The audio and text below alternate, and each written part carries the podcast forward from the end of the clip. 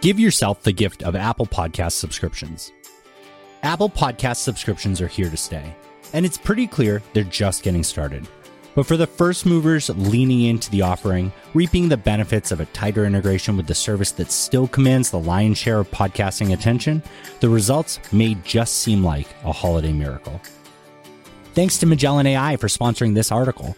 Monetizing your podcast doesn't have to be hard. Magellan AI can show you how to put your show in front of top advertisers. Go to magellan.ai for more details. Last week, I had a Facebook memory from seven years ago that simply read Serial. The comments range from what's that to oh my god, right? And everything in between.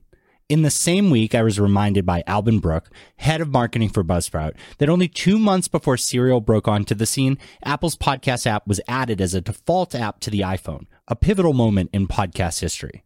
This bit of nostalgia has a point, and it's that if you can be along for the ride when Apple does something new, there are a lot of upsides only available to you for a certain period of time. And right now, with their Apple Podcast subscription offering being just about six months old, I'm confident that this is one of those times. So before you clock out for the holiday break, I urge you to set up a subscription offering in Apple Podcasts because I don't think for a second that the next six months will provide you the same advantages that are currently available to you today. Apples to podcasts. Last year, the Apple App Store grossed $1.8 billion.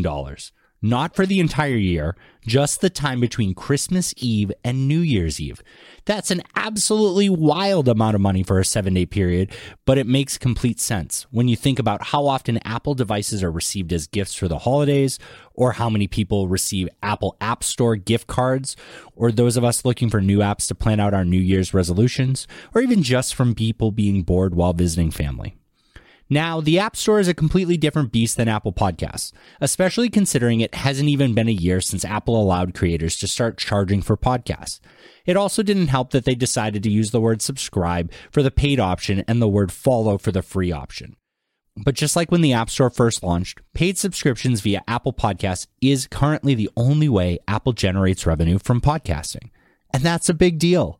I absolutely can provide you a laundry list of complaints about the Apple Podcasts app and how they chose to handle subscriptions. But when you think about the fact that after 15 years, Apple is still actively in the podcast space, innovating and finally finding a way to generate direct revenue from podcasting, putting aside those complaints becomes easy. Playing the competition game. According to Podnews, there are 1,076 channels in Apple Podcasts, covering 12,433 shows. 249 of those channels, which is only 23% of the total channels, cover 1,330 shows at 10.7%, and those are the only paid channels and shows. There are 2.4 million shows in the Apple Podcast Index, which means that less than 0.05% are paid. Getting a show promoted inside the Apple Podcasts app is a big deal. It makes a massive impact for podcasts, gaining new followers and potentially even paid subscribers. So, when vying for Apple's attention, the point I'm trying to make here is that it's better to be one of the 249 shows with a paid for subscription option rather than one of the 2,399,751 that don't make Apple Podcasts any money. With that number firmly in mind, let's talk through how Apple Podcasts app highlights subscription podcasts, at least at the time this article was written. In the Browse tab, users of the app are immediately greeted with two sections. For the first section, three out of the nine shows offer a paid subscription option. The second section is actually called Subscriber Favorites, showing off 20 select subscription options without having to tap See All. That bears repeating. 23 of the first 29 podcast offerings in Browse offer paid subscriptions. After that, there are two more entire sections dedicated to specific subscription channels, Luminary and BBC Podcast Premium, and two additional opportunities to just browse shows with subscriptions. New to podcasts and podcast quick links both highlight the Explore subscription section. That's four out of 12 sections about shows or channels that exclusively promote content with subscriptions. And the other sections still show off shows with subscriptions. And want to hear something absolutely wild? In the En Espanol category, at the bottom of Browse under podcast quick links, there's six sections and 57 total podcasts, and not a single one in that section offers a subscription. All of this is to highlight exactly why I think you need to have a paid subscription on Apple Podcasts right now. Because every new channel and show that sets up a subscription reduces your show's chance to attract promotional attention from Apple. And if you're going to pitch Apple on featuring your show, fully buying into the features that generate both you and Apple revenue is a compelling proposition. On Saturday, while writing this article, I noticed that Apple had posted 11 new podcast focused jobs on PodJobs. So if finally releasing a revenue generating opportunity wasn't enough to convince you that Apple was putting more attention on podcasting, hopefully listing at least 11 podcast focused jobs will do the trick. As Apple continues to work on the issues impacting both listeners and podcasters, the subscription offering will become even more fleshed out and more compelling for publishers. That one of 249 competition pool will soon skyrocket. Not to millions anytime soon, but enough that your podcast won't stand out just for being an early adopter. My expectation is that Apple will soon start working on improving their in-app search experience for podcasts. And it's not a stretch to assume that search will also highlight shows with paid for subscriptions too. Mark Steadman wrote a piece detailing just how poorly every podcast app indexes the content we provided in the RSS feeds. And the reason I'm bullish on this being a priority for Apple is not only that YouTube will soon be nipping at their heels, but that Apple generated nearly 5 billion from ads with Apple App Store search in 2021, with estimates expecting it to quadruple by 2024. One of the ways Apple will improve search capabilities of Apple Podcasts will be with search ads.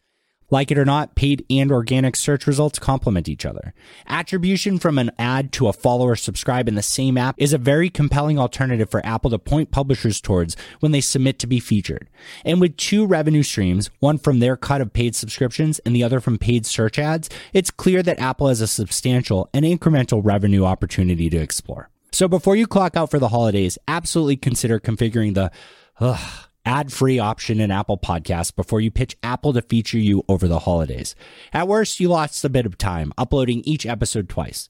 At best, you get to share some of the launch window and holiday spotlight because the next time that spotlight comes around this easily, it'll have a price tag on it.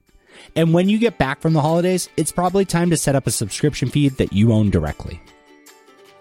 Hello, Sounds Profitable. Ariel Nissenblatt here with Rels Rex, and I'm currently on a road trip, so you might hear dogs in the background, ocean, cars, all the things. I have recently been obsessed with history podcasts, and the one that has consistently been a favorite is This Day in Esoteric Political History. The name describes exactly what you should expect, but you'll also get smart banter between learned history scholars and friends. I recommend starting with the Why Lincoln Grew a Beard in 1860 episode. It's the perfect example of esoteric history. You can find This Day in Esoteric Political History wherever you listen to podcasts, and I hope you enjoy. Happy Thanksgiving. Special thanks to Ian Powell for engineering this episode. And thank you for following this premium feed of Sounds Profitable provided by Supercast. And as you probably know, you can always visit soundsprofitable.com for more articles like this, our product deep dive series, and the official Sounds Profitable podcast. Thanks again for listening.